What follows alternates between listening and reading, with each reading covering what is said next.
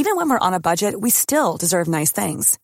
Quince is a place to scoop up stunning high-end goods for fifty to eighty percent less than similar brands. They have buttery soft cashmere sweaters starting at fifty dollars, luxurious Italian leather bags, and so much more. Plus, Quince only works with factories that use safe, ethical, and responsible manufacturing. Get the high-end goods you'll love without the high price tag with Quince. Go to quince.com slash style for free shipping and three sixty-five day returns.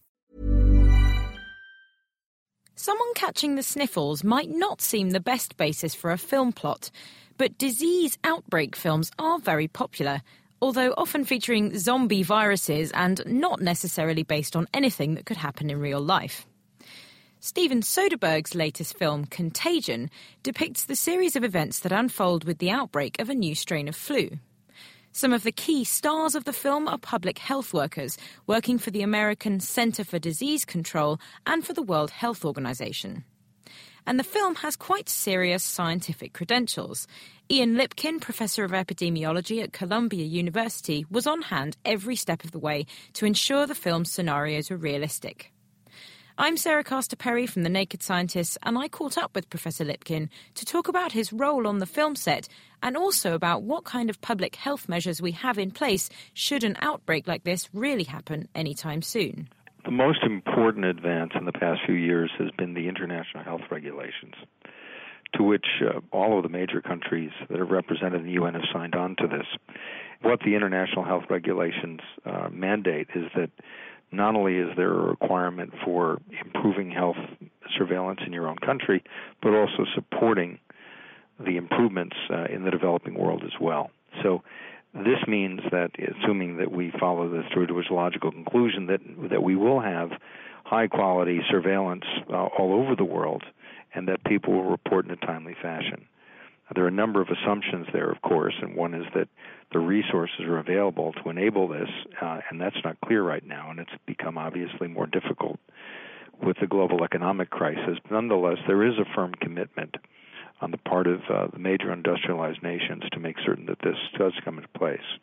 I suppose it'll be a, a combination of observing at internal, national-wide levels, but also working between countries at an international level to keep an eye on things and track the movement of such a pandemic. That's correct. And, of course, one of the things we would like to do would be to prevent or interdict a pandemic uh, by by recognizing potential before something moves from animals into the human population. Fully three-quarters of emerging infectious diseases originate in wildlife and then either move through domestic animals into people or move into people directly. And uh, there are many examples of this: H I V, SARS, influenza virus, West Nile virus. So one of the things we're trying to do is to uh, is to extend surveillance uh, from the human community into the animal community. So there are a number of of efforts that have been led uh, in the U K. Probably the most support has been found through the Wellcome Trust. In the United States, it's U S A I D.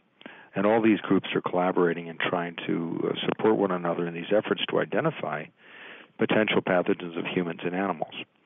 Now, sometimes uh, you know we, we focus on, on gorillas and, and chimpanzees because we think about H I V and Ebola and Marburg and so on. But over the past four or five years, people have focused on bats. Bats appear to be tolerant to infection with many of these exotic and highly virulent viruses. So examples would be rabies and uh, SARS and, and Mar- Ebola and Marburg. And the bats don't seem themselves to be affected by most of these pathogens. They seem to be able to coexist with them quite happily until somebody eats one of these bats or there's some sort of transfer of infectious material from a bat to a human. And so once we know more about the potential for animals like bats and other vectors to carry these infections and pass them on, what can we do with that information? Well, there are several things. Uh, first, of course, is you can monitor wildlife for the presence of these infectious agents. They're not all infected, and they're not always infected. And by tracking the movement of these infectious agents in wildlife, you can understand the risk that might be associated with humans. In addition, you can develop specific measures to address these. So people are trying to develop vaccines against many of these agents. There can be drugs which can be developed. And once you know that a particular agent has the potential to move into humans, it becomes a much larger risk, and you're able to focus investment of resources on trying to address those risks. It's not just looking at species as well. I, I understand there's also scenarios where you can model what might happen if a pathogen did move from one of these vectors into humans.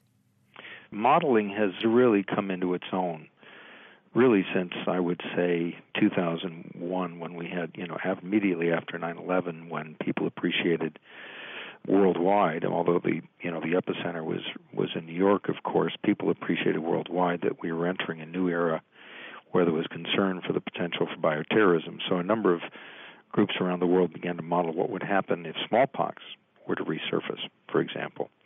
If you have a group of people who are susceptible to an infectious agent, how rapidly can it spread? How might it spread via air traffic or travel or even movement of goods?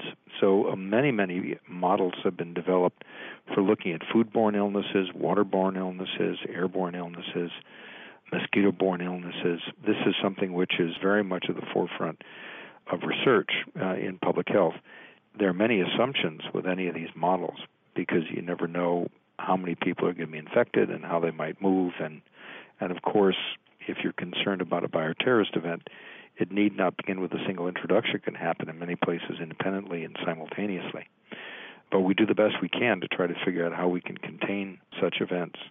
One of the things that we've been trying to do as a field in public health is to try to find ways in which we can streamline the process for creating vaccines for new infectious disease threats. When the pandemic H one N one influenza virus surfaced in the Americas a couple of years ago, it took us fully six months to develop the vaccine, to validate it, to ensure that it was safe and efficacious, and then to begin to distribute it. And using modern molecular techniques, we have the capacity to make many vaccines more rapidly than that. And we're trying to find ways in which the regulatory science uh, can be brought up to speed. Regu- by regulatory science, I mean the ways in which you ensure that a vaccine or a drug or an antibody or any other sort of biological intervention is safe and effective.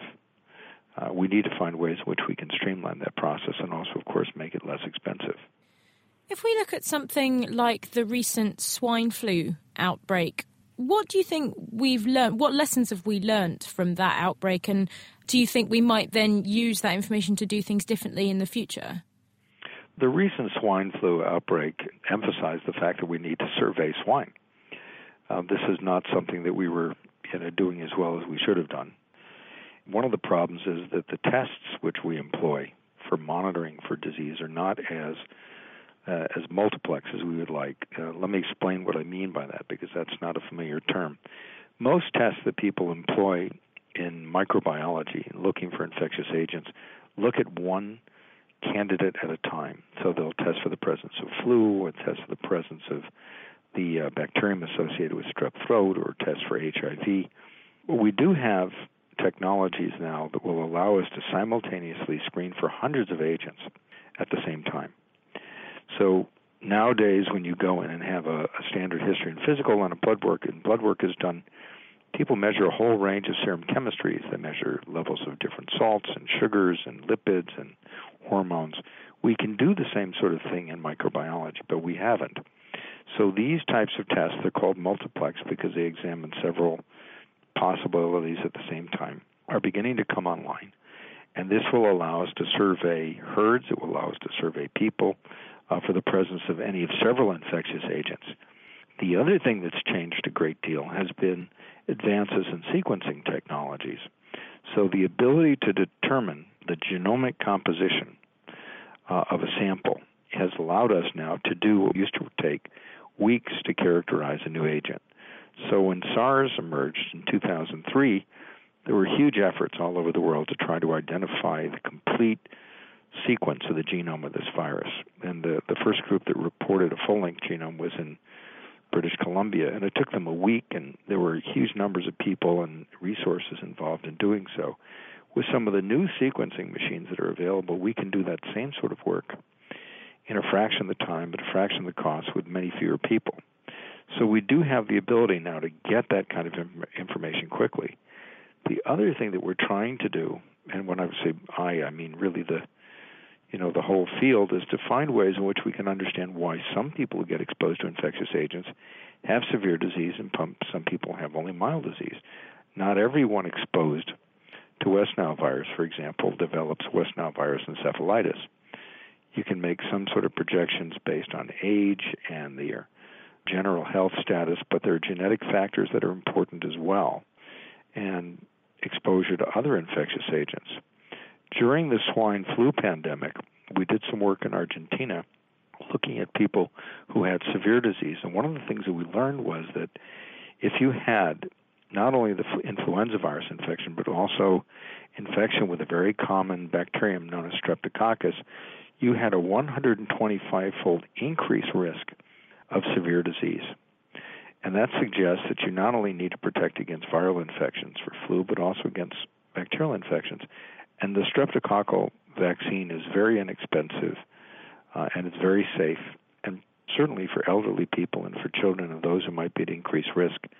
You know, I think it's a very good idea to not only take the influenza vaccine, but also to have this streptococcal vaccine, which protects against the most important forms of that bacterium.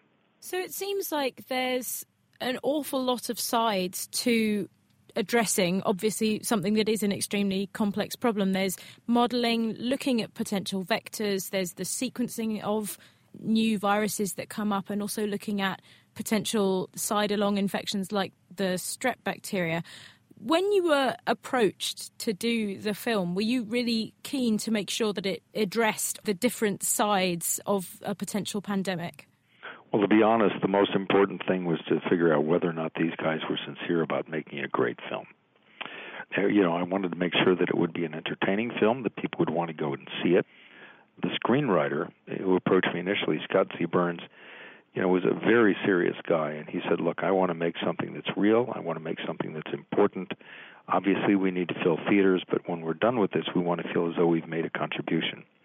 So we ran through a series of different scenarios, you know, which viruses were of interest, where might a virus originate, how would it spread, and you know, I got sucked in, quite frankly, because it was a lot of fun thinking about the ways in which we might be able to convey this message. I think they did a very good job. I mean, there were a couple of there are a couple of points where I think things might have been done a little bit differently, but by and large, the film is is accurate and it's timely, and it has had an impact uh, in many ways. Not least in that it's drawn attention to the people who do this kind of work day in and day out. Many who don't receive much in the way of accolades for the work that they do. Some of whom die in the course of doing this work.